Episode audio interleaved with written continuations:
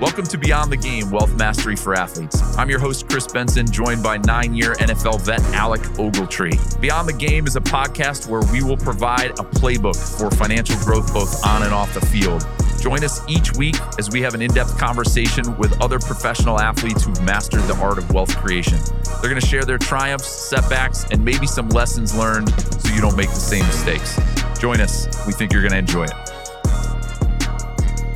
All right, guys, today we had the man once named the most dominant defensive player in the game.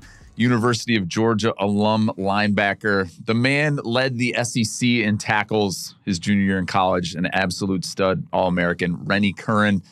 The thing that stuck out to me most with Rennie was he had a an interesting playing career, was essentially always fighting an uphill battle, but the amount of work he did on himself while he still was in the game to be ready for that transition to beyond the game was incredible. So I think you guys are going to love his story, especially if you're trying to find a way to what is going to be next for you. Rennie's story is going to resonate with you. All right, what's up, everybody? Welcome to uh, Beyond the Game here. Um, today we got my good friend uh, Rennie Curran here, Georgia legend. Just been inducted into the uh, Georgia Hall of Fame and uh, also recently engaged. And uh, so yeah, we here with him and obviously our co- host uh, here, uh, Kris Benson. And uh, so, yeah, man, we appreciate you coming on, man. man. Most appreciate definitely. y'all having me. Most definitely. Ready? Most definitely. I'm sorry, Alec had to beat you in ping pong. It's all right. It's all right. It's all, it's right. all good, man. It's Wait, all good. before we start, I saw the Instagram post for the engagement. Yeah. This looked like this looked like the wedding. Appreciate it, man. That's how, that's quick, how I like to do it. Quick high level. what was the setup? What was the story? So the story behind it was, you know, I'm a keynote speaker full time now, and we also met at a charity event. And so my thinking was that I'm going to tell her that this is just another uh, speaking event, you know, charity event for FCA, Fellowship of Christian Athletes. Sure. So I even had a guy call me and say, "Hey, Rennie, I got an opportunity for you on uh, October 29th on Sunday." So she had no clue whatsoever. She is thinking, which she's come to a bunch of them with me, just you know, um, helping me, supporting. She's an amazing girl. Um, help me sell books and things like that. So she walks in. It's at the Omni in Atlanta um, Centennial Park. Mm. Uh, she gets there, man, and I had an Uber pick her up. So I was telling her, hey, they want me to go in a little bit earlier to meet with some donors. You know, as I have a foundation, so I'm like, you know, they just want me to meet them. They want to help me prepare, whatnot. So she didn't think anything of it. Sure. She got there. Uh, got, I told everybody to get there at five. All her family, friends, all my coaches. I mean, everybody we knew and loved and all that good stuff. So the, all of them got there. Not all of them, you know. It was always some late mm-hmm. family. Yeah. So mm-hmm. I tell everybody to get there at five. She got there around like six thirty. She missed her first Uber, so that actually helped because there was a couple stragglers.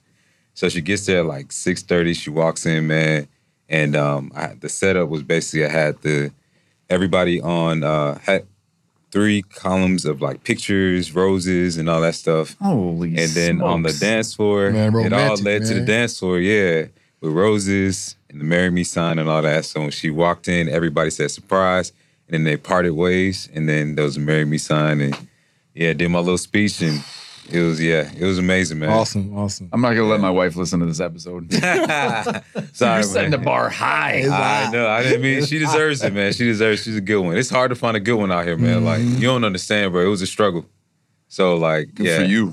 Yeah, I'm. I'm glad. Uh, Alec, what'd you do when you engaged? You Yeah. proposed I was to her? supposed to go take my wife to dinner and do it, do the proposal, but You didn't make we it went to dinner? Arizona. Yeah, no, we didn't make it to dinner. we made it to dinner, but I, I, I eh, kind of chickened out a little bit. I was like, I'm not doing this in no restaurant. I'm gonna do this in the hotel room, whatever, right? And so I end up, uh, I end up singing "All of Me" by John Legend, right? In case y'all didn't know, I'm a singer. You were singing Okay, to okay. her. Yeah, I was singing to her. Oh, does she ever this on video? Yeah, she got it. Oh, all. we gotta it's get only, that it's only for her. We It's gotta get her. that clip somewhere. No, no, you can't have yeah, that. the auto tune on it. You just did.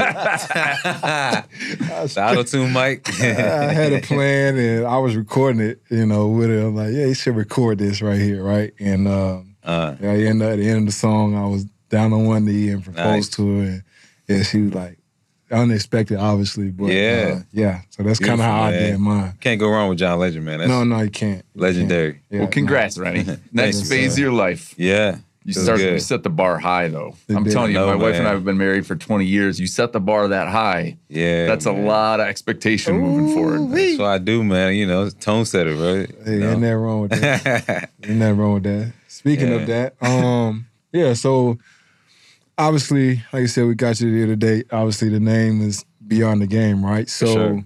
going, I guess, kind of go back to when did you know you were going to play football? Mm. Well, how was football like a part of your life? How did it become a part of your life? yeah, man. So football really started when I moved to Gwinnett. So Okay. uh, grew up in uh, Atlanta, Atlanta. Like Yeah. people say Atlanta, but they talking about you know, yeah, yeah, yeah. Nah, I, I was born Midtown.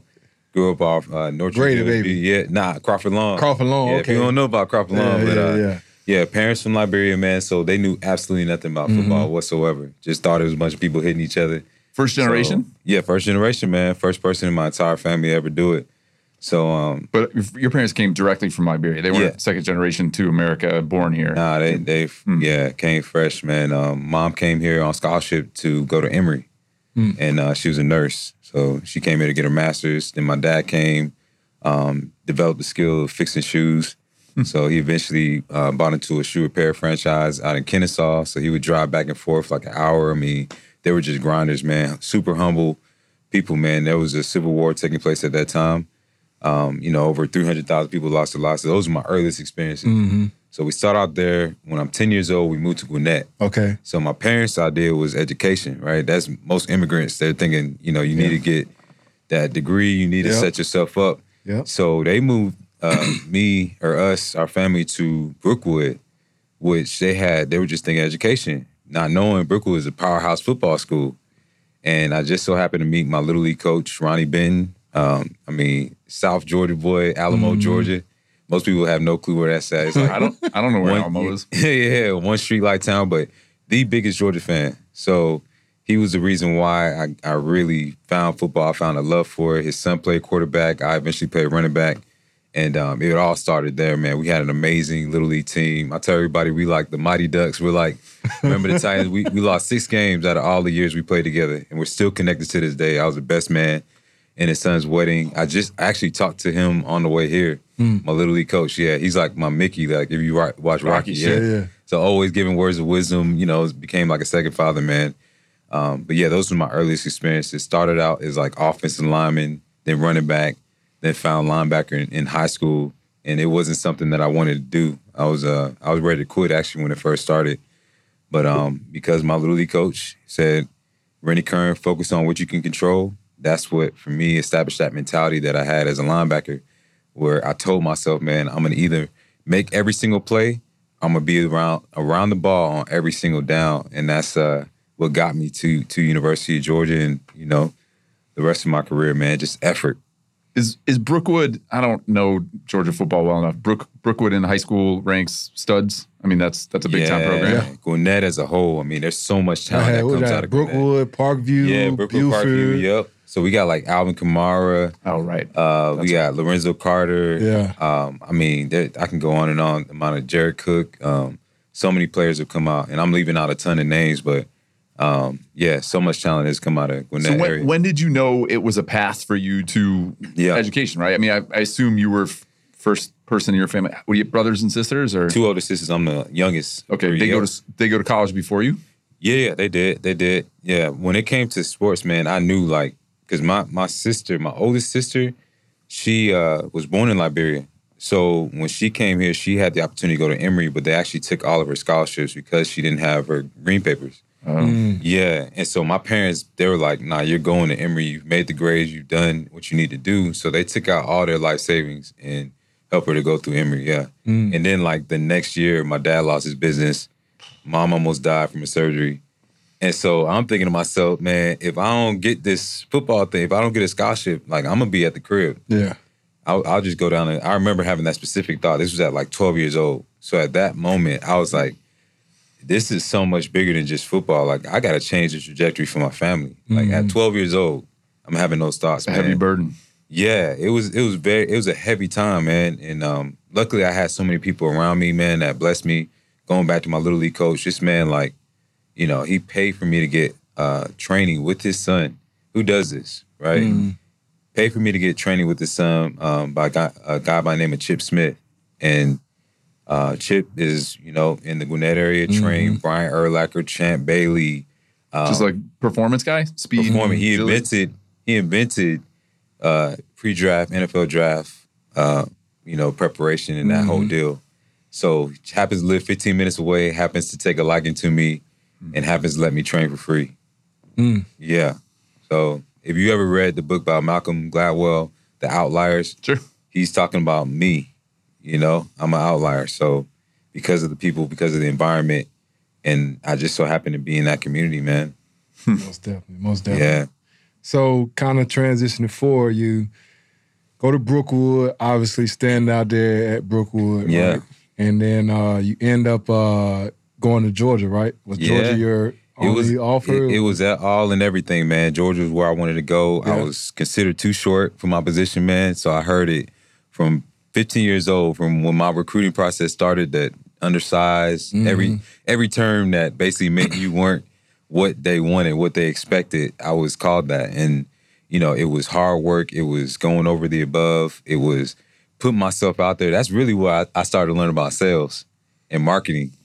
Cause I, I mean, I was, I became a salesman. I would put my Timberland boots on, give me two extra inches, and I, would- my little league coach would check check me out of uh, check me out of high school, and we're going up there. I mean, I'm up there religiously at Georgia, man. When I'm a sophomore, junior, I had one coach that was my lead generator, my linebackers coach at that time, Dickie May, and he connected me to one guy that was on the team, Des Williams, um, who ended up. We actually, it's crazy because we actually ended up wearing the same number. Mm. Yeah, I, I didn't even. Dang, that just occurred. To me. so he got me like a little, you know, backstage pass to get in there. So everybody's looking at like, who's this annoying little kid walking around? I'm nowhere on their radar. I'm 15 years old, 16 years old, and I'm just going up there, man, like just in awe, man. And then I'm coming back, you know, to my reality, which sucked at the time, and just going ham in the weight room, man. Field, man, you know, trying to get 15 tackles a game, trying to get 20 tackles a game. My junior year had 198 tackles. My junior year, like water boy, bro, like hitting everything moving. Anything. Yeah, Water and uh, that's what got me to UGA. It was Yeah. like they, like UGA. Honestly, they weren't even trying to recruit me. Like they Yeah. were trying to recruit, recruit uh, a guy by the name of Caleb King. He was number one running back in Mm-hmm. the nation at that time. And when we played them, everybody was there, all the schools, and like bust his ass. First play, you know, just it was. Where he went? Caleb went to Yeah, Caleb went- was at Parkview, our rival Parkview, school. right? Yeah. But it was like the situation where they were looking at somebody else, but I just showed up to the point where they're like, "Hey, we we got to give this dude a chance. We we got it. We can't pass up." That was your shot. yeah, I made myself undeniable, and um, even though I didn't fit the mold, and even after they offered me, it was like a lot of people were like, "What? What are they doing?" Like, Turned Yeah. out okay. yeah, not knowing. Turned, knowing. out, turned out okay. Your career at UGA, Yeah. pretty legendary. yeah. All American junior year, led the SEC in tackles. I guess it turned out all right.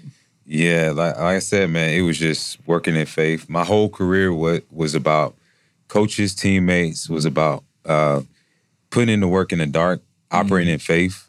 Because What do you mean? When you say operating in faith of what? operating in faith meant, man, operating at the level of not my circumstances, but at the level of my vision. Hmm. So long before I ever got those, say that again. That's a good one. So operating not at the level of my circumstances, but at the level of my vision. So long before I ever got, even this is in high school, every level I got to, it was like I had to operate in faith, meaning that like I had to believe and move and and my behaviors and my effort had to be at the level of where I wanted to be long before I ever got there. Mhm. So I'm talking about scout team. Everybody making fun of me. I'm 20 yards behind the starting team, just going through not like coaches talk about getting mental reps. Like I'm getting physical reps, but I'm 20 yards behind the starting team by myself. Like I'll do stuff like that. Yeah. Mhm. Did that in high school. I mean, it would be weeks and weeks and weeks. And it was like God was testing me every time. Weeks and weeks and weeks, somebody get hurt. And then I'll get out there, get my shot. And it's like, cause I got those reps in faith. Then I got that promotion, I was already ready. Georgia, same thing. Mhm. Eight, I got there, didn't get redshirted, you know, wasn't playing. Scout team, second string. Everybody, you know, guys laughing, whatnot. My own teammates. Week one, week two, week three, week four, week five, week six. We're playing Tennessee. Third quarter, we're down by three touchdowns. Guy ahead of me messes up on a play. He's supposed to have a running back man to man. He blows a play. Running back scores. Coach calls from the uh, you remember? Yeah, yeah. You get you pick up the phone on the on the bench to the skybox. Coach say you're in. I'm ready because of what I did all those weeks. Already operating in prepared. faith. Yeah, was Been ready, prepared. man. Yeah, yeah. That's my whole career, Where's that come from? man. It, it definitely comes from home, man. I, I came from a foundation of faith, man, and I just like truly believe that if I just dedicated myself, if I remove myself from outcomes, and just really focus on being a, a good steward. I believed in that. Like God gave me this talent, I'm not gonna waste it. One. And then two, man, just telling myself, I'm gonna just be the best version of myself. Mm. Regardless, if I, I don't care if I never I remember having that conversation in my head. I don't care if I never play it down at UGA. When I leave here, I'm gonna know I did everything I could to get out there. And if nothing happens, I can look myself in the mirror. Same thing and when I got to NFL, it didn't go great, man. I didn't have a long career, but even when I was a free agent, waiting on a phone call for weeks and weeks and weeks, same thing, man. I'm gonna do something with this, with this platform, and that just became my identity, man. It's hard. It's hard when you get to. I. It, I. We So talked about hard. it. Um, Tyrell Adams was on. uh, I don't know, Mm. first or second episode. Mm-hmm. He he played for 14 teams in eight years. I know Right. T, yeah, man. And and It's I real. for me, I'm just talking about myself personally. I don't know if I'm mentally strong enough for people. And I know the circumstance that goes along, but basically somebody's telling you you're not good enough every Mm-hmm. time you switch teams, right? I mean, something's happening. I know there's Yeah. um, personnel decisions and stuff, but So the mental piece of that is Yes. hard. Yeah. It's hard to get told like, hey, Yeah. this isn't for you or this isn't for us. Yeah. And then We keep going a going. different direction. Oh yeah. Yeah. It, it, it's such a powerful lesson when I look back now, man, and it's given me so many nuggets. You know, I speak to companies and um, associations and work with entrepreneurs and different people, but I mean, going through that time now, man, it just reminds me that you're not always gonna be be rewarded for what you work for, for what you're working for. Yeah, and the reward is not always gonna look like what you expect. So all that work I put in, man, as an athlete, being a free agent, staying dedicated, you know, uh, the delayed gratification. Now I'm being rewarded as an entrepreneur for my ability to get up every single day, not be rewarded, but still make the phone calls, still go to the events, still do the business meetings, still, you know, work on my strategy long Same before. mentality. Same mentality, man. I got that muscle memory. Hmm. And so whenever I get down as an entrepreneur, I'm reminding myself, and this is what I tell athletes all the time. Mm-hmm. I'm like, bro, write down all the characteristics of what made you great as an athlete. Now I want you to transfer that over to wherever you are now when you're going beyond the game because that's who you are. Mm-hmm. We so many of us forget that when we take the jersey off. Yeah. Identity. Yeah. yeah. So I, I remind man, when I was a free man, I was relentless. I believed regardless of the circumstances. I was always looking to get better. I had a team of people around me. I mean, there's just so many things. And so, yeah, it, it's uh, something that I think about now that I'm so thankful I went through that, man. It's funny how those lessons come back around, right? Heck You, you don't know what they are when they're happening. I mean, we were talking before we just in started. it. You're Yeah. just in it. But then you look back, you're like, huh. Mm-hmm. I mean, for for we were talking before we started recording. I I had my first son when I was 21. You had your daughter when you were pretty Oh, young. yeah, and yeah. at the time, it's not easy. No, right? I was a senior in college.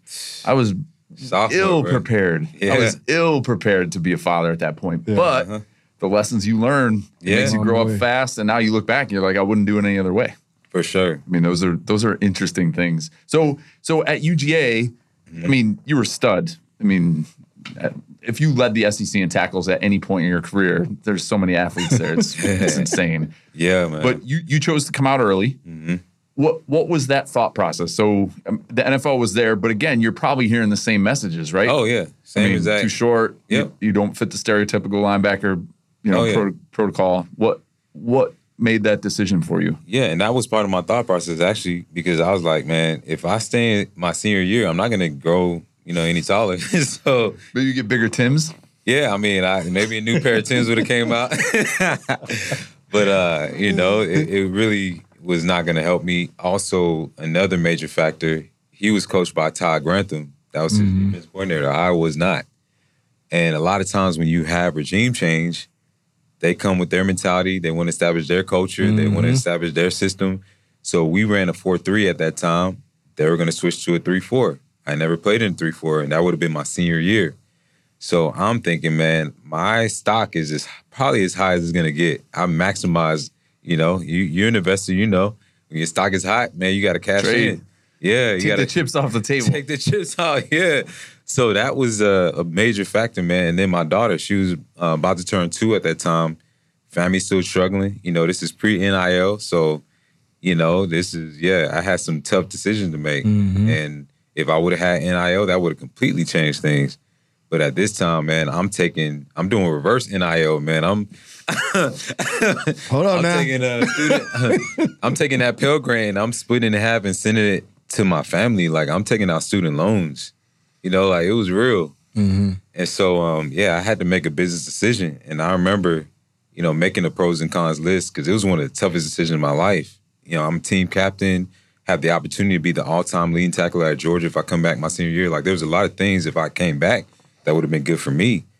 But, you know, looking at if I leave, the things I'll be able to do for my family, for my daughter, um, that's what it really came down to, man. And when I showed that, I sat down with Coach Richt, had a, a meeting with him, and I showed him my pros and cons list, and he was like, "Hey, you know, he couldn't argue with it." So uh, yeah, it, it was tough though. Yeah, What what were you projected? What or what were guys telling you coming out? yeah, I was Because you, you came out 2010. ten. Yeah, yeah, yeah. I was projected uh, second, third round. Okay. Yeah, second, third round, man. And you know, it's it's still like you never know where you're really gonna go. It's so much chance and so much of it is timing. I'm mm-hmm. coming out with guys who who look like linebackers. Rolando McClain, yeah, this mm-hmm. this guy, uh Rolando McClain, Brandon Spikes, like all these guys, 6'3, mm-hmm. 250, you know, just out of this world, man, size and measurables and all that. And But so putting up the same numbers, yeah, even putting up better better numbers. better numbers. better yeah. numbers in them. So I'm I'm thinking, okay, I can do You're this. the man. Drew Brees of linebackers. Yeah, yeah. And it's crazy, man. I looked at I remember looking at the rosters at that time to look at what teams I could poten- potentially land with, right? Um, and when I looked across the league, I mean, out of all the linebackers, there were maybe four or five, if that, that were under six feet. You know, and I like you got London Fletcher, Mm-hmm. Ernie Sims, like Jon Beason, Mm-hmm. and like Zach Thomas. You know, I don't even know if Zach Thomas was playing, but it was like four or five. And I'm just like, hey, same thing. Going by faith, man, and just believing that my hard work, my effort is gonna create some type of opportunity. It did. Yeah. What you, you got drafted third round? Third round, man. What what's money like in third round in 2010? So in 2010, the signing bonus, uh, my, my uh, I want to say it was like three, four million. Signing bonus was like six hundred thousand.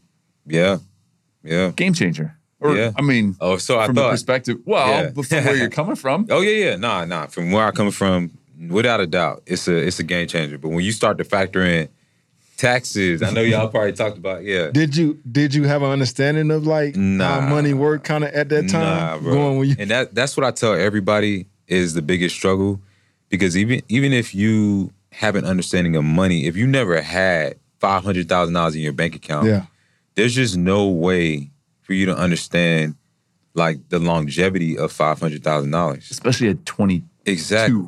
How old Yeah. were you? I was 22. Yeah, I was 21 going on 22. Yeah. mm-hmm. So there's there's just no way, you know, like I said, unless your parents come from money, all those things, you don't know what gets guys. I tell you is is like I said, they don't understand the longevity. So if I spend five thousand dollars a week, how long is five hundred thousand dollars gonna last me? Not very long. Two yeah, years. exactly. Nobody knows that. You don't know. Your parents don't know that. Did you did Yeah. you have any your parents being immigrants grinders, was there any foundational knowledge at all? I mean like Mm-hmm. nah. what, mo- what was the advice you were getting from agent, your network, anything? Or was it were you just kind of in the dark? Bro, I was in the dark. You're in a new city. You're Yeah. 22 years old. You're just But you trying went to you got drafted out- by Tennessee, right? You're in Nashville. Yeah, you're in Nashville, so got a little tax you break. you get Yeah, yeah, no state no state income tax. yeah, you get you know you have many conversations and whatnot. The toughest thing is everything is happening so fast, and like Mhm. you still you just trying to learn the playbook. Mm-hmm. Yeah. And Alex they talked about expect that a lot, right? Like it's like, yeah, I'm Yeah. just trying to play football. Uh, Keep the main thing the main Exactly. thing. That's like- what got you there. It wasn't financial literacy. right? You know, like like Just knowing 'cause I how to run all these through tackles and- right, knowing how to run through that B gap, and knowing Yeah. how to get to your drops, and knowing how to come down and make an open field tackle. That what got me there. Yeah. So now they're going to provide you with the, you know, a little bit of insight. You're going to go to the rookie symposium. You're going to have maybe a financial advisor that comes in and gives you an hour long workshop on finances. But I tell people, I give people this analogy all the time. If I told you I want you to get in the best shape of your life and I worked you out for an hour and that was it for the year, would you really take me that serious? Would you expect to be in a, you know, so, and Doesn't work. Yeah. You Check the reps. Box. Yeah, check, the box, man. Check the box. Yeah. Did you did you have an advisor at the draft? So nah, I didn't have an I have I didn't have an advisor until I got my first check. You know, which is July. So you get drafted April or not. So by July is when I started getting the checks. I found my advisor through one of my teammates, one of the veterans, which a lot of us we lean on the veterans. We watch how they move and how they uh, you know, do business and different things like that. So he says, Hey, I'm, you know, working with Joe Smo, they're great. Oh, I'm listening to him. He been in the league 15 years. Mm-hmm. Yeah, and our kicker at that time, uh, Rob Bironas, he uh I remember Robert. Owens. yeah, amazing guy, man. I can't believe he he passed away. But um, yeah, he he offered me, you know, just some advice. Cool dude, man. Seemed like somebody I could trust. So he referred me uh, his financial advisor, and that's who I went with, man. Yeah. What What was the first thing you bought? So first thing I bought was a car. Um, That's what everybody says. yeah, What kind of car? Uh, I, I got that that new Challenger just came out. Yeah, That's what you had, didn't you? Oh, you had a Charger. No, I had a Challenger. yeah. Challenger. So The 392. I had that 392. I didn't do the 392 now. I, I had that one. I one. was on a budget. but it, it was uh which is I mean, little things, right? Like this are things you don't think about. So I was at that time, my first signing bonus was ninety thousand dollars, my first installment. Okay. Mhm. So I'm thinking I'm I'm good. Right? Like so the challenger comes out, I get the RT. I'm not doing anything crazy. It was 29, I think it was like 29,000. It's like a Toyota Camry. Yeah, exactly. I'm thinking in my head, this is, you know, I'm I'm very humble right now. Mm-hmm. Cause you this is a battle now. You have to if I I can afford nothing in college. Like I said, Pell Grant and all that. You go from that, Reverse NIL. reverse NIL, bro. go from that to 90 grand. And I remember the day I came home from practice that and opened up my Bank of America account and everything was in reds and then 90,000 Mm-hmm. hit What, that do you, what you say, Alex? You say a lot of debits. I see a lot of Oh debits. man. Straight And then- negative. It's just negative, negative. What? All right, Reds, bro. And then 90,000, bro. I'm just like, who? wow. And it's just like a high that hits you, but then you come back down from it. And, you know, there's that realization that, man, I'm still the same person. Like, dang, is this it? You know? Um, so I, I did have that experience, man. But there became that battle where it's like, man, I don't worked hard for this. I deserve this. So you want to spend some of it. You know, you worked your whole entire life for it. I heard a lot of no's. I heard a lot of short jokes. So you know, so I want, I want to spend that, some of that thing, man. Want to help the family. I was just tired of struggling, Mm-hmm. and so I'm humble. You know, I'm I'm not spending a lot. Got my daughter. You know, get some things for her. But yeah, it, it was it was definitely an experience, man.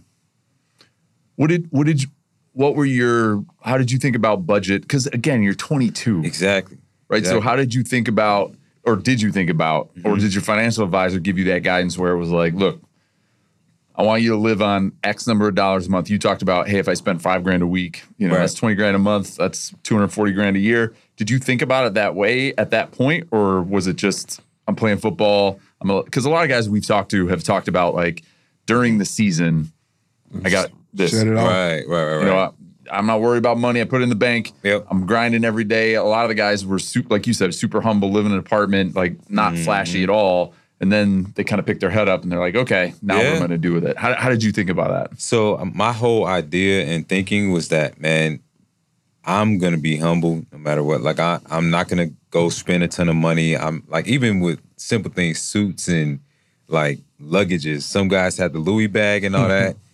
I'm just like, man, I'm keeping my same Georgia. Starter I'm- kit. Yeah, I'm, I'm keeping my same Georgia backpack. And so I'm getting on the plane traveling. Guys like, what are you doing, bro? Like, get you a loot. I'm like, nah, I'm I'm good. I'm going to K and G's, getting my suit off the rack.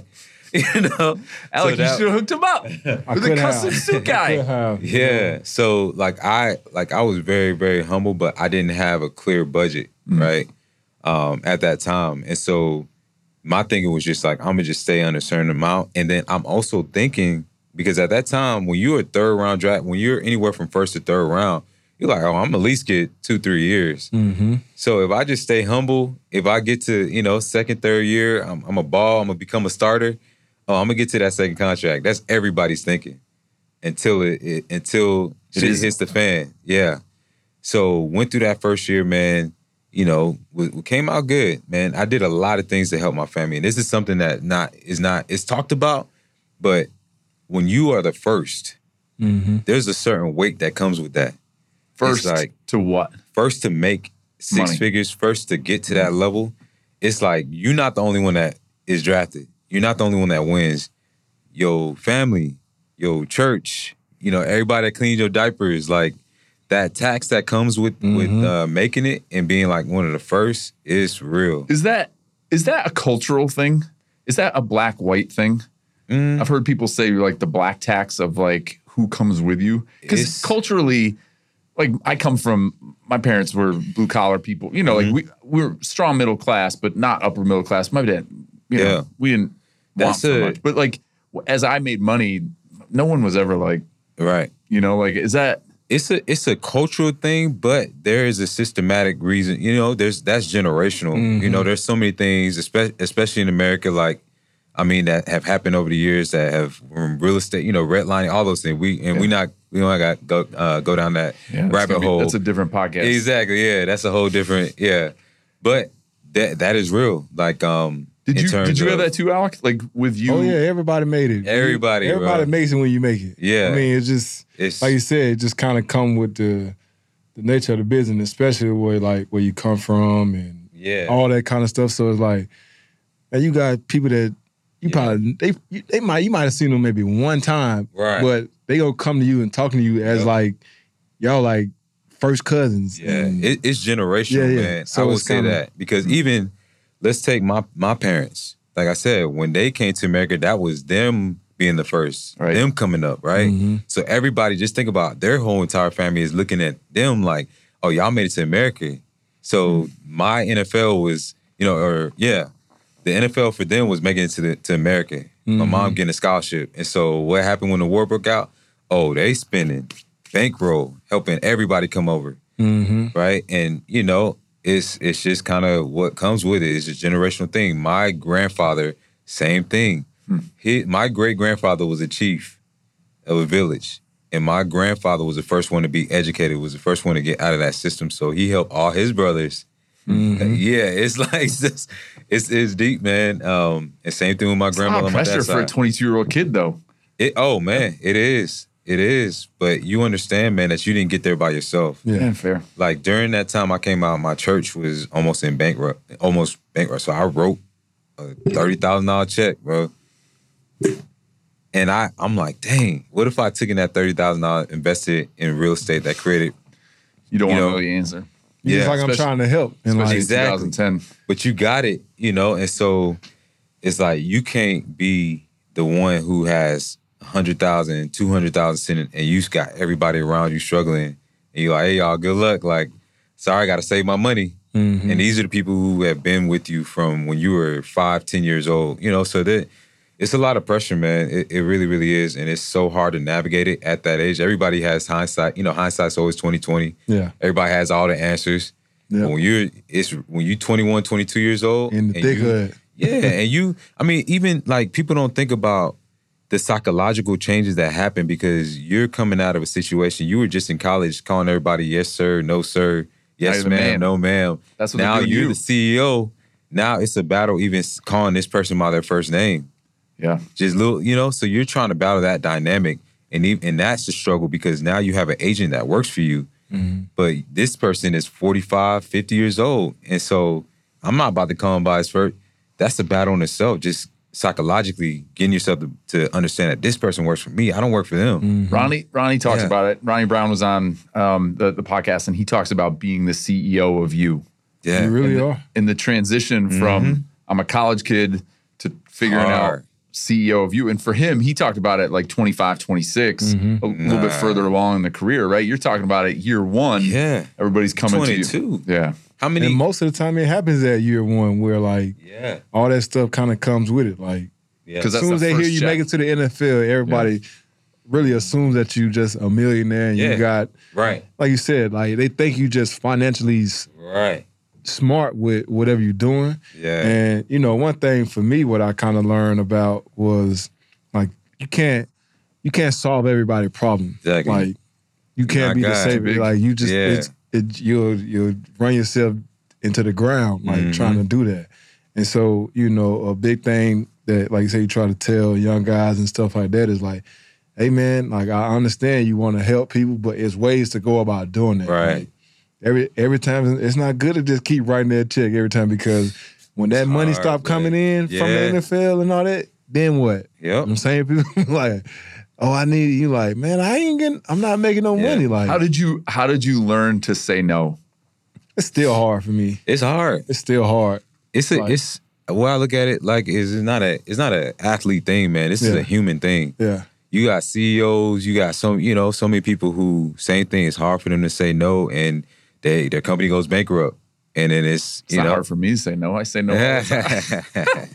all the time. I To a mean, but you see it happen a, a lot where you have companies that are thriving, and then five years, you know, they they don't innovate. They you know yeah, yeah, you got to evolve. industry changes things. But it's like, different when it's cousins, family members, right. connections that try to play been- on your your, Yeah. your heartstrings and stuff and all that stuff like that. And so, Yeah, yeah, I know. I still like Yeah. working through that process. Of process. being being able to say no without necessarily feeling like terrible about saying no. Mm-hmm. Like that's kind of the my biggest thing was me saying no. Now I feel like I'm like the bad guy. So Right. it's like, no man, I just I can't do it because one, it doesn't align with what I'm trying to do, what I have going on, and two, like I have a family, I got responsibility, I got all this. Like I can't Yeah. solve your problem like by just writing the check, like because Yeah, two weeks later you're gonna be calling back.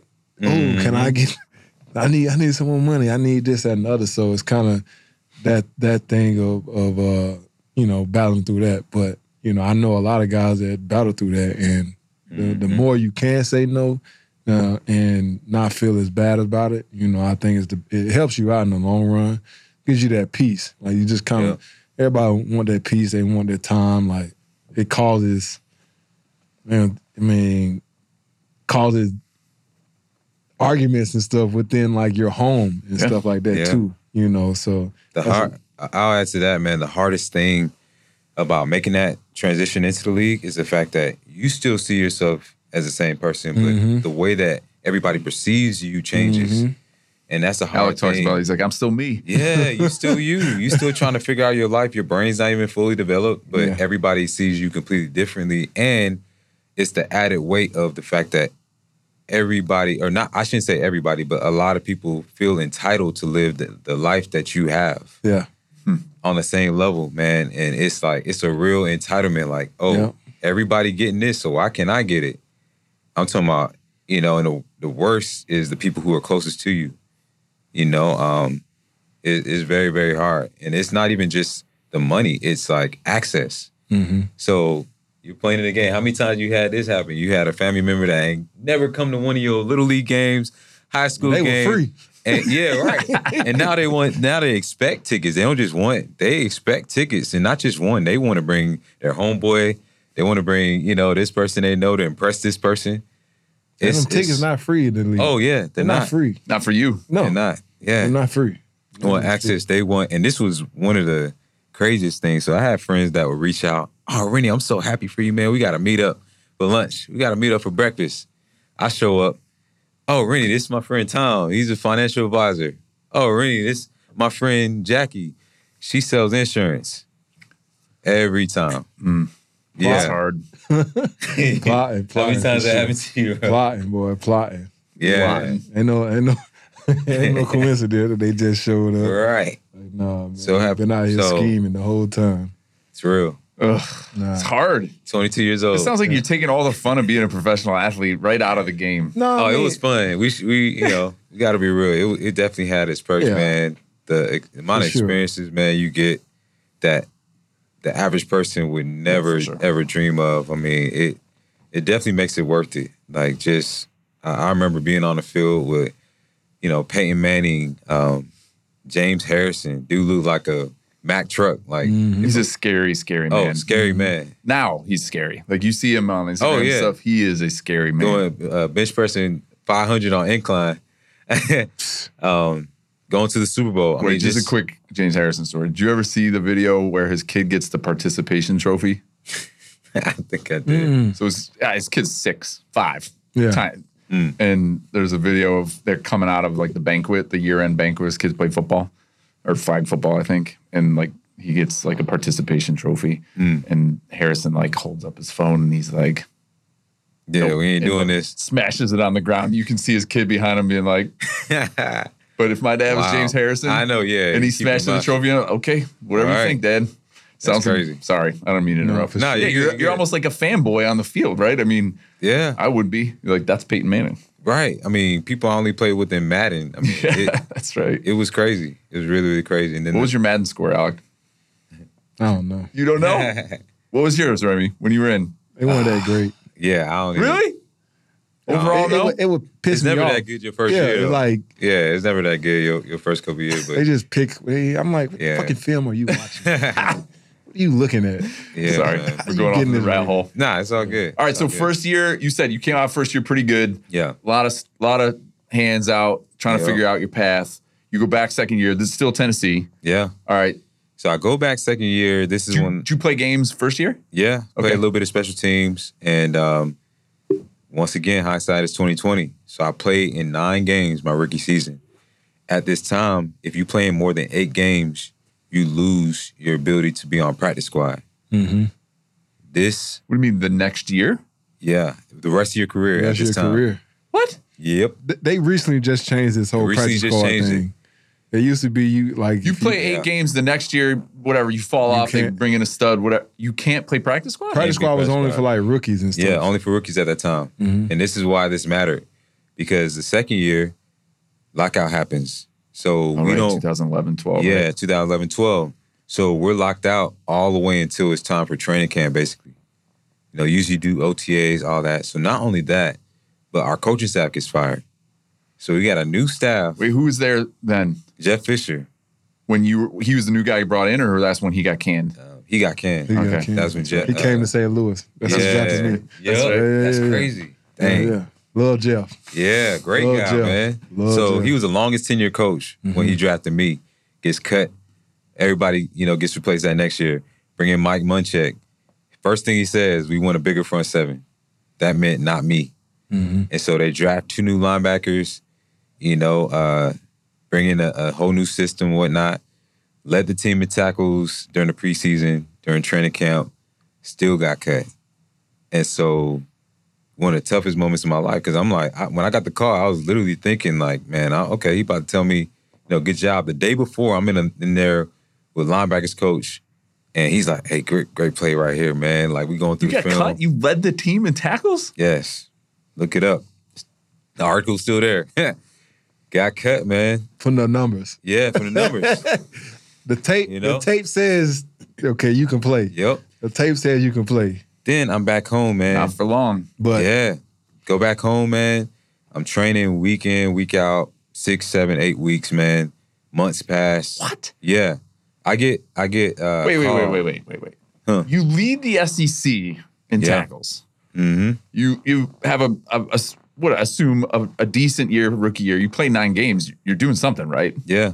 You lead the preseason in tackles, and nobody calls So because you're this cheap is what at that happened. point, right? Yeah, so this is what happened. So I get a call. First call is from the Carolina Panthers. This one, uh, Thomas Davis, he was one of my mentors. He tore his ACL. They called me, came in to work out for him with three other guys. I performed the best, but they're like, Rennie, we would love to sign you, but you don't have practice squad eligibility. yeah. Next next team call, Chicago Bears. Go out there, work out. great workout. And they're like, we want to sign you, but you don't have practice squad eligibility. So just for Yep. naive people like me, the idea is we bring you into the practice squad, and then when we're ready, We your guy develop gets hurt. they- Exactly. They, can pull you up. Yep. Into But active it's, roster. it's about numbers and money. So if they sign me, they have to put me directly on Active the active roster. roster. Mm-hmm. Yep. And they might not have a spot for you yet. Yeah. And I'm still a rookie because I'm only in my second year. Which, mm-hmm. yeah. So just, I mean, a lot of the league is just about timing and about, you know, luck. That's why I say it's like Your whole sir. career can go one. And honestly, man, I'm so thankful that that happened because I got an accelerated start for my transition. mm, So during this time, when I'm training four hours a day, when I'm going and hearing no, I'm also working on myself. So I start, I was, I remember I, I went to a career transitioning program, the youngest guy in the room. I'm 20, 22, 23 years old. Guys, The 30. guys are saying they're like, "What are you transitioning from? Yeah. you just started." I'm, I mean, I'm the young. There's guys who are as old as I am now. I'm about to turn 35 next Friday. There's guys that, that old who played 10 years, 15 mm-hmm. years, had money. And I'm looking across the room and these guys are all lost. Like a lot of them are still lost. Hmm. And so it was like almost foreshadowing me, letting me know that, hey, just because you get, have a long career, you're not safe. nope.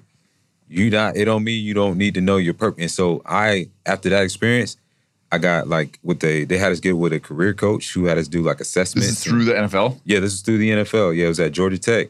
So they this is where I first started learning about like personal development and um understanding like, you know, just yourself and purpose and all those things. So I started uh I got I, at that program, I met with the career coach that had me do a strengths finder test and all those different things. That was kind of the foundation. But I, I started reading tons of books on leadership and mindset and uh started meeting with business leaders. I started doing like self assessments on my like a SWOT analysis on myself. What skills do I have? How can I offer value to the marketplace? Started doing public speaking. I built my. I would stay up two o'clock in the morning, trying on Wix, trying to figure out how to build my own website. Like just going hell, Started writing my first book because I told myself, man, I'm not gonna let anybody control my destiny. Like I don't care if they call me. But you're me still again. trying to play at this point. Oh yeah, nah, don't get me wrong. I'm training, but I'm like, whether they call me back or not, I'm gonna make sure that I do something with this time. Mm-hmm. Mm-hmm. And that's when I started writing the the book I have out now, Free Agent.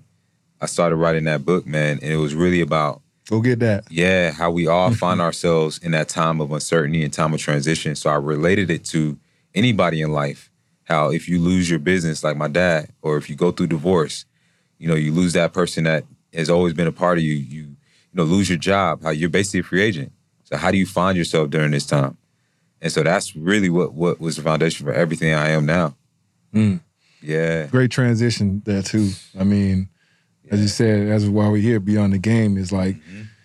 go through that, you go through the season, Yeah. you leave Tennessee, they well, they fire Coach Fish and Yep. all that stuff, and next coach come in, they clean house as Yep. what they do all the time. And you know, as you said, you start working on yourself. A lot of guys don't even know how to do that because as you said, Yep. they so consumed with with playing Yep. the game of football, which is fine. Like I get it, you got to grind and all that stuff, but at the same time, you have ample opportunity to work on yourself. Heck yeah. Right? You got plenty of opportunity to work on yourself and find out who you are beyond this game. Right. Because at the end of the day, we all got an end date of playing that playing sports. Like Yep. it's just it's just a, that's just what it is. Like there's no no avoiding that. I don't care Mm-hmm. what you do, from the greatest to the to the worst player. Like at some point you're gonna stop playing. That's and it. You're gonna have to understand who you are outside of this game. Yeah. Like you said, a lot of people struggle with their identity. I remember asking myself one year, like, have been am about four or five years ago. I was like, who am I? Like, Right. If I don't play football no more, like I ask I ask my wife, my brother, all this stuff like this. You know, they they encourage you and stuff, but within yourself, like that's Mhm. kind of something that you got to look at yourself and be like, man, Yeah. you know what? I I understand that I play football, but it's I'm much bigger than football. Like it's something that I can do much bigger than football. This is this gonna last a short period of time, you know. Yeah. Yeah. And, and, and understanding when you say you start working on yourself, pursuing those, then you start finding out stuff that you about Oh, yourself yeah. that you you're like, ah, I can really do I actually this. like this, Yeah, I right. actually like this. Yeah. You know. Yeah. Yeah. And, and so now Self-discovery. and so now you you okay, you did all that, you transition, like you said, you start working on the website and all that Yeah. stuff, and you're a keynote speaker now, right? Wait, don't don't miss the CFL. Oh yeah, yeah, yeah, Well, yeah, yeah, yeah. He had that experience as well, Yeah. going over Oh, going yeah. overseas. But nah, get get this. So I ended up getting picked up again eventually. that Um, year? That same the 2000, 2012. So I trained that whole from September. And at this to- point, wait, just help me. Under, you're not getting paid. No, no. the check stopped. That contract I signed, that Gone. that's that thing gone. voided. yeah, that thing null and void, like, like they say. Just red. Just Oh yeah, the bank yeah, yeah, yeah, yeah. Still got everything, man. Still got all the bills, but so I'm training, man, and get picked up by the Tampa Bay Buccaneers, January fourth, 2012. I'm like, hey, mom, we back in there. Let's you know strike up the band. It's all good. Um, I get out there, man, and to Tampa, I'm training. They got a new coaching staff, Greg Schiano Mm. and his staff, and I, I'm excited because I'm like, I'm gonna get out here early. So I get out Tampa, get an apartment, get set up. It's five minutes away from from uh, facility. Training, man. OTAs come. I'm starting for the Tampa Bay Buccaneers. NFL draft comes. Guess who they draft? Vontae Davis. Lavonte Davis.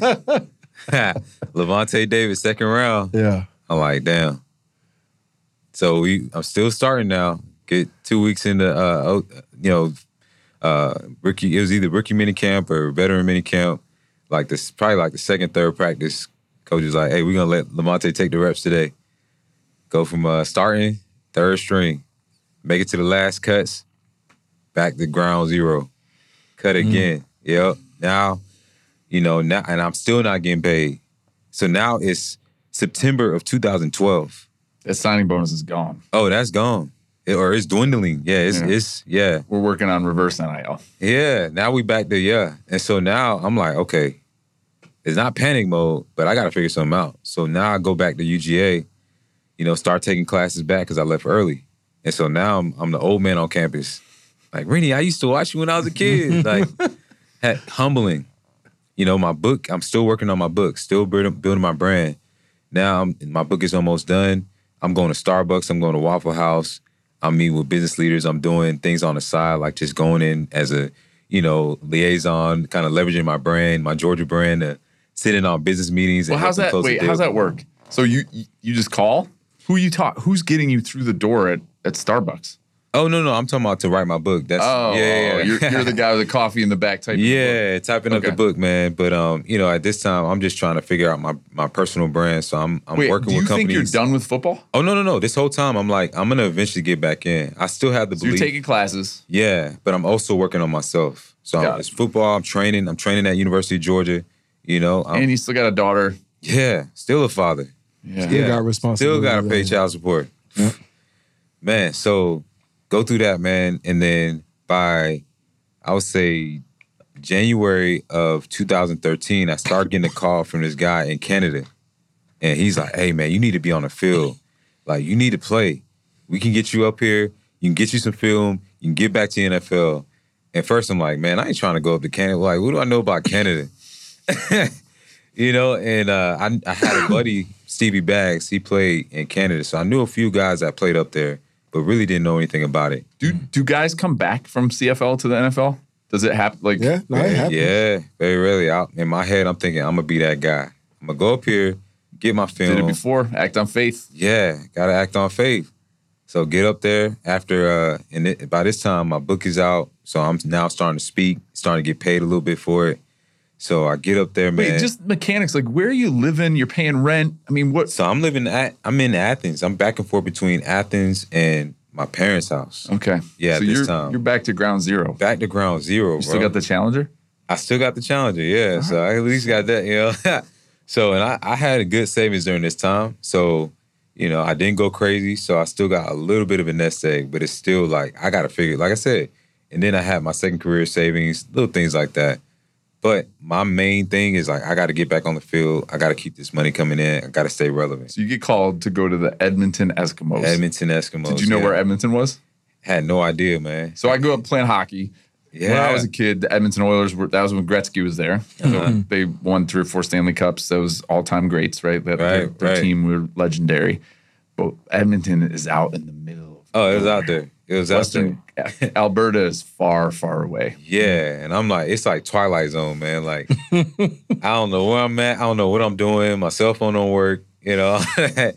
um, and it, it was like honestly one of the best experiences of my life. I got up there and I quickly realized that there were a lot of guys like me. There were a lot of guys who were really great players who like should be in the league. I mean, one of the guys, Adarius Bowman, he played with Dez Bryant. Mm-hmm. Just as good, if not better than Dez Bryant. Hmm. Just decided that I'm not going to deal with the politics in the NFL. I'm just going to make my career in the NFL. Can you make money? I mean, in the CFL. Yeah, I mean, you can get up to at that time, you could get up to six figures. I mean, one, 180, 200 Canadian, which Yeah. you translate that, you know, to It's better than zero. yeah, oh yeah. And the work days are shorter. So you get up, you practice at 8 a.m., you done by one. So you have that aspect of being able to develop yourself off the field, mm-hmm. things like that. It's less wear and tear on your body, three downs instead of four. So Oh, that's right too. yeah, so it was the same thing. I got CFL, they get the running head start, right? Yeah, the, exactly. The wide receivers Different start in the backfield. Yeah. Yeah. So I got up there, man, and it was literally the same thing that I mentioned my whole entire career, where I had to wait until that opportunity came. Same thing. So in Canada, they have the Canadian rule or the ratio rules, what they call it, so that it basically doesn't turn into a NFL farm league. So you have Alright. to have a certain amount of Canadian players on the team and on the field at all times. Canadian people play football. They do, they do. Don't don't uh don't sleep on it. They, everybody plays hockey. Yeah. So even if you could, you're better than you know half the linebackers out there. If they're Canadian, there's going to be three spots reserved. You know, two spots reserved for just them. So you're really competing with the you know five American linebackers to get those two spots. Mm-hmm. Yeah. So it it was extremely tough. Just not trying not to get caught up in those kind of uh, variables and those numbers and the politics and whatnot, and just stay focused and wait for my opportunity to come. And you got it. Yeah. You played a couple years up there, right? Yeah, got Edmonton, and then somewhere else. got it. Uh, played up there two years, man. Had a great experience up there, and it was cool just getting to see all in Montreal and you know Toronto and all those places, man. Came back after two years, tried out for a couple more teams. I actually tried out for the Falcons, and guess what? They said, "Hey, Rennie, um, great job, but we're gonna go with the taller guy." That's literally what they said. yeah, so it's like I could I could not get away from that, man. Like my whole career. I remember talking to the Detroit Lions GM at that time, and he's like, "Man, I sent him my film. I mean, I'm swole. I'm I'm like most elite version of myself." And this man was like, uh, "I just don't think you fit the mold of what we're looking for." I'm like, bro, at this point, I'm fed up. Like I'm mm-hmm. I'm like at the point where I'm about to cuss these GMs. I'm like, do you want somebody that can play, or do you want somebody that looks good in a uniform? Mm-hmm. What the hell do you want? But So it yeah. but nobody gets fired. We, my dad worked for IBM. He used to mm-hmm. say nobody gets fired for buying IBM. Right. Yeah. So when you take a risk, Right. if you're the GM and you take a risk on a Rennie, exactly.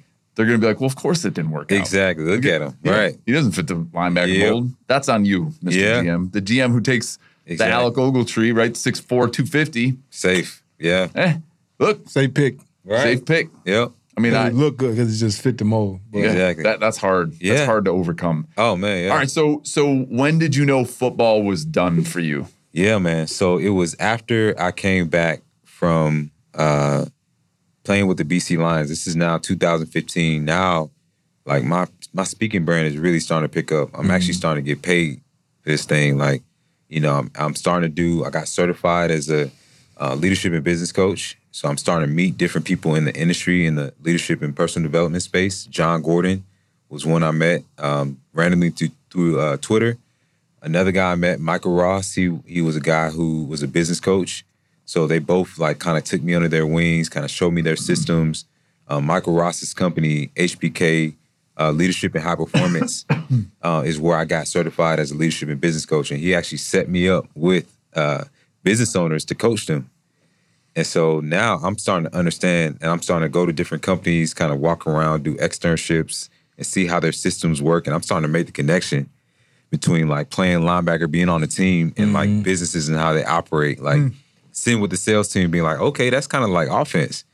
Marketing team, okay, this kind of like defense. The- and then you know looking at the the operations and and uh, being like, okay, that's kind of like special teams. Making those connections and just slowly starting to understand how those things work and how I can add value. And so by 2016, still still training, and uh, the spring league comes up, you know, and I'm like, okay, What's spring league? Spring league was basically kind of like how you got the XFL and Okay. These different developmental leagues. So Mm-hmm. get the get the piece of mail from them, man, saying, "Hey, come out. It's in West Virginia. This ch- uh, chance to showcase yourself." Oh, I If- know the end of the story. I don't want to Oh hear it. man, yeah, That's when your knee destroys. yeah, man. So go out there, and on my drive, it was a six-hour drive, and on my drive up there, I'm praying to God. I'm like, God, man, show me. If you want me to play, let me know. If you don't want me to play, let me know. so, and I always tell people now, I'm like, you got to be Careful what you ask. care, careful what you pray for. You pray that prayer clarity, he will answer. Yeah. And so first day we get out there, we get all our pads, we get our our playbook, we meet the coaches. I mean, I'm feeling great. You know, I can put whatever on the bar, squat it. I'm like, yeah, this is game time, man. I'm I'm ready to get back in, show everybody what I'm made of. Second day, we go through walkthroughs and everything. Um, third day, we get out on the field. It's our first competition day. We're all lined up doing one-on-one drills. Guy walks out. First rep of the day. Guy walks out on the offensive side. Ben uh, Ben Tate played running back at Auburn. Mm. I played against Ben Tate. Mm-hmm. So me, I'm like, oh man, I got this dude. Let's go. So I walk up, man, cover Ben Tate one on one. I run up to cover him. Boom. Right into each other. It was like in the movie where you you know it goes in slow motion and all that. Yeah, I just started falling backwards in slow motion. It was like in slow motion, and then I tried to get up real quick because I was like, man, is this dude just like run me over? Like we're not wearing pads. So tried to get up real quick, and then felt that pain in my knee, man. And I just like collapsed, and then yeah, and like as soon as I hobbled from the field to like the training room, it was maybe like 20 yards away. Like by the time I got there, like my whole knee was like bigger than my thigh, man. And that's when I was like, all right, God, like, yeah. Thanks, God. yeah, like I hear you. I hear you loud and I clear. hear you, yeah. I and I, hear it was crazy because I wasn't, you know, I wasn't crying. I wasn't devastated. Like I had peace. Yeah. Yeah, I had peace, man, just because I knew like I literally left everything on the field. Mm-hmm. I did everything. That was I a promise you made to yourself. yeah, I couldn't do anything else. I couldn't lift harder. I couldn't work, you know, anything, man. And so, like at that time, I was like, all right, it's go time. So I drove back to Athens, man, and my With I, I didn't even know. thigh. Yeah, I didn't even know what the injury was. Like I'm walking on it, bro, and my, I'm just like collapsing as I'm walking. I I got in the car the next day, just left. I didn't even tell anybody. I just left. Drove back to Athens. You know, at six hours, met with Ron Courson, legend, and um, they did all the scans and whatnot. They said, Rennie, sorry to tell you, man, but you completely torn your patella tendon. So two days later, I'm in the hospital, man. I wake up, got a freaking straight leg brace on, got a zipper down my knee. Uh, that was hard to see, man. Where where's like health insurance and stuff coming from? Sorry, but, They cut you off. So but who's who's paying for your surgery? You. they they wrote it off. They Oh. wrote it off. Yeah, thank God. I mean, because I don't even know what The that bill would have been. No, not the spring league, Georgia. oh, Georgia Yeah, gave you a freebie. yeah, they gave me a freebie, man, and it was Did you ever think about if the guy who's doing the surgery knew it was going to be free?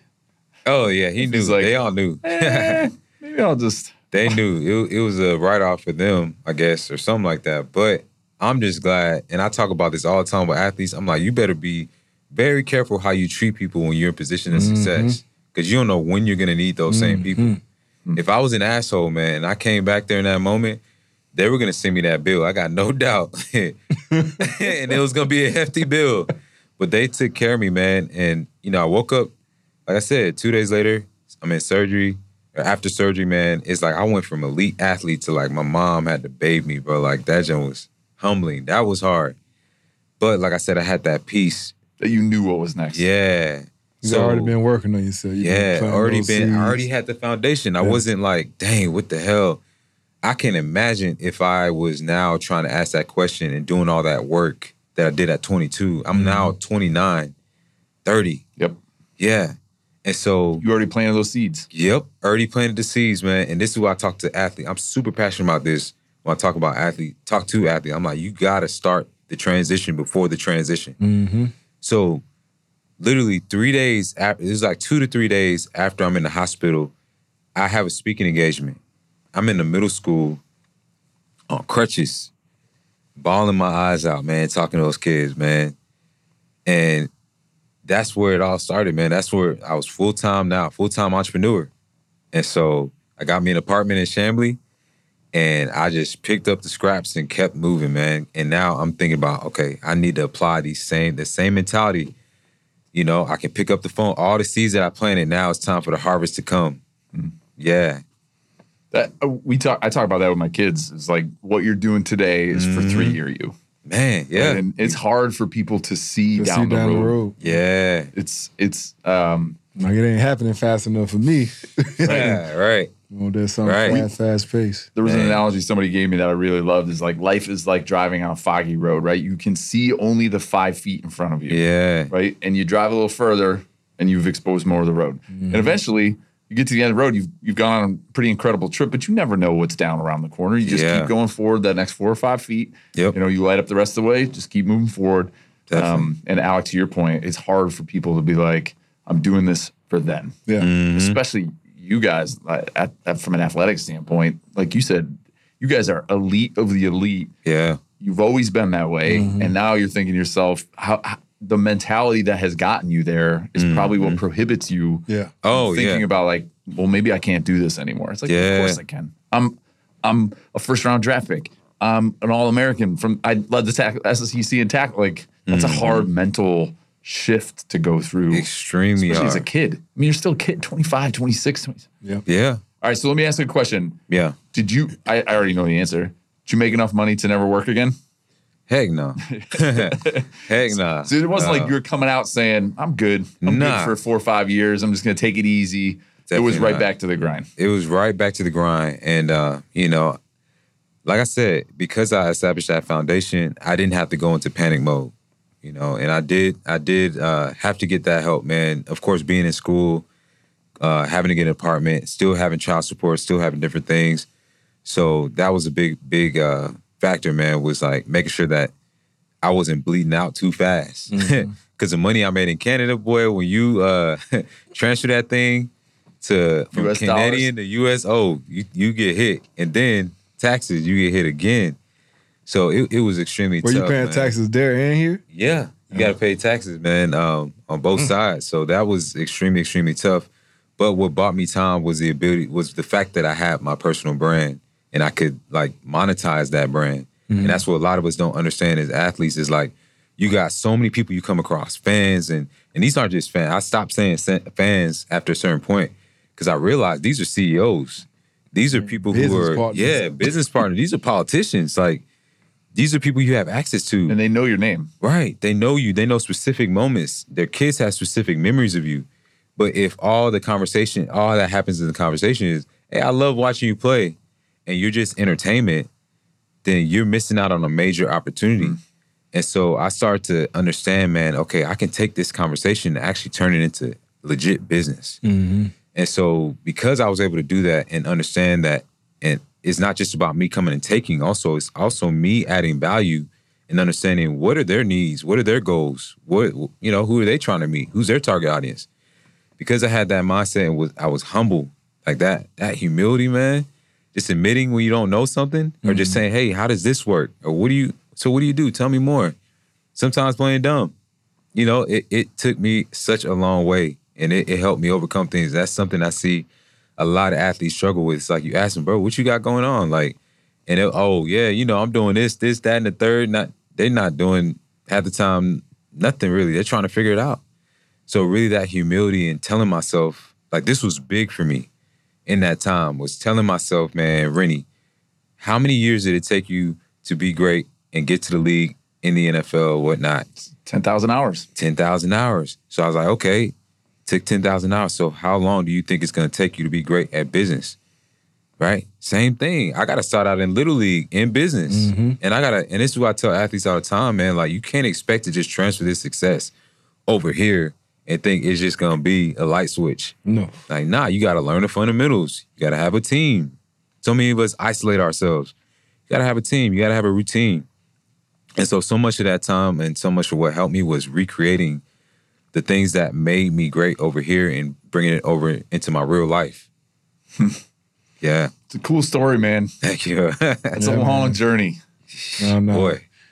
No, we won't we won't take up too much more of your time. Nah, Um, man, I could talk kinda- about this all day. Bro. I know now. It, I'm very interested for sure. Yeah. Like just the the story, just the the grind, just the, the mentality, like you said, that you had, and and for me, what I'm taking from it, like you kind of had that that switch go off, as you said, at 12 year old, Yeah.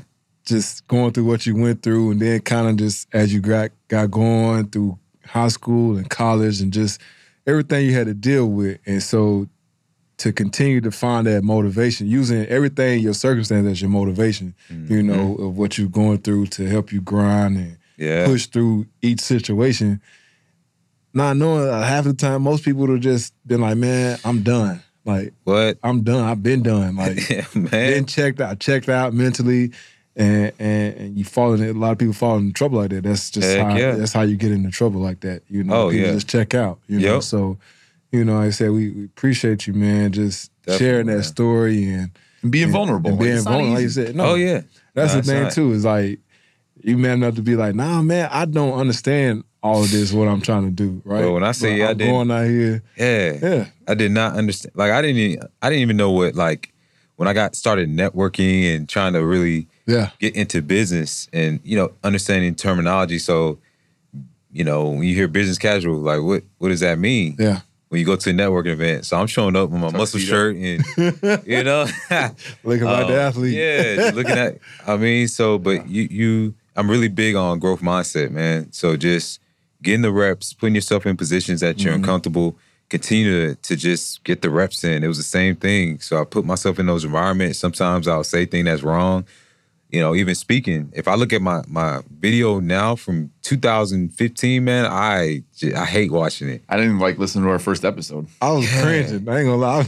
Right. I cringed. I like I Yeah. same thing. You go back and look at old stuff and just how you started out. But like you said, the more reps you do at it, Yep. obviously the better you're gonna get it. It's just same thing. That ten thousand Same hours. thing. Like So- it's, it's doing that. Yeah. Um What do you What do you tell 21 year old you, Mm. knowing what you know now? Yeah. And I, I mean, that's probably a question we ask everybody as we Right. wrap. Is like, what What do you What lessons do you want 21 year old you to to know? Yeah, I mean, just know that you're gonna be okay. Number one, you're gonna be all right.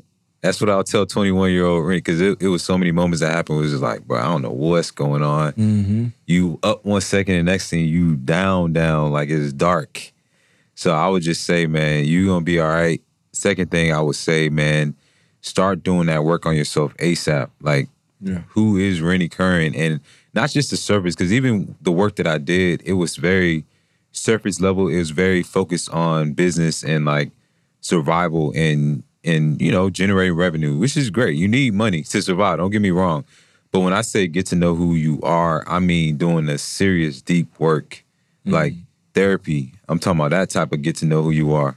Your your the things from your childhood, you know, that create patterns Shape you. that shape you that affect how you know you navigate relationships and different things whether you hurt people or not. Like a lot of that stuff stems from your childhood right? And i didn't even talk about that man. Um, that's for another show but there was a lot Definitely of work. your back. yeah. There's a lot of work that i had to do deep inner work. There was a lot of things that i had to unlearn from the game. There was so many times that i heard even that from hearing that i was too short it put me in this mindset where i didn't love myself but it didn't show up like me not loving myself it showed up with me trying to just chase Mhm. whether that was relationships with women, whether that was different businesses. I call it toxic ambition. Nothing was ever good enough, right? But it was really the root of it that I didn't find out until I did the deep inner work was I didn't love myself because of all those times I heard that I was too short.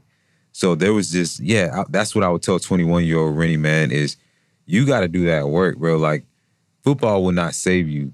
That success is not going to save you. That money is not going to save you from the, the work you need to do on yourself to get to know who you are and your real identity. It's powerful. Wisdom. Yes, sir. Yes, sir. Yeah.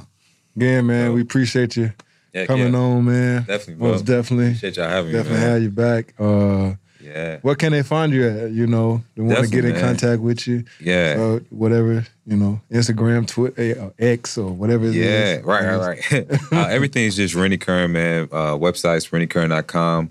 Uh, website for my foundation is the Game Changers Foundation. Okay.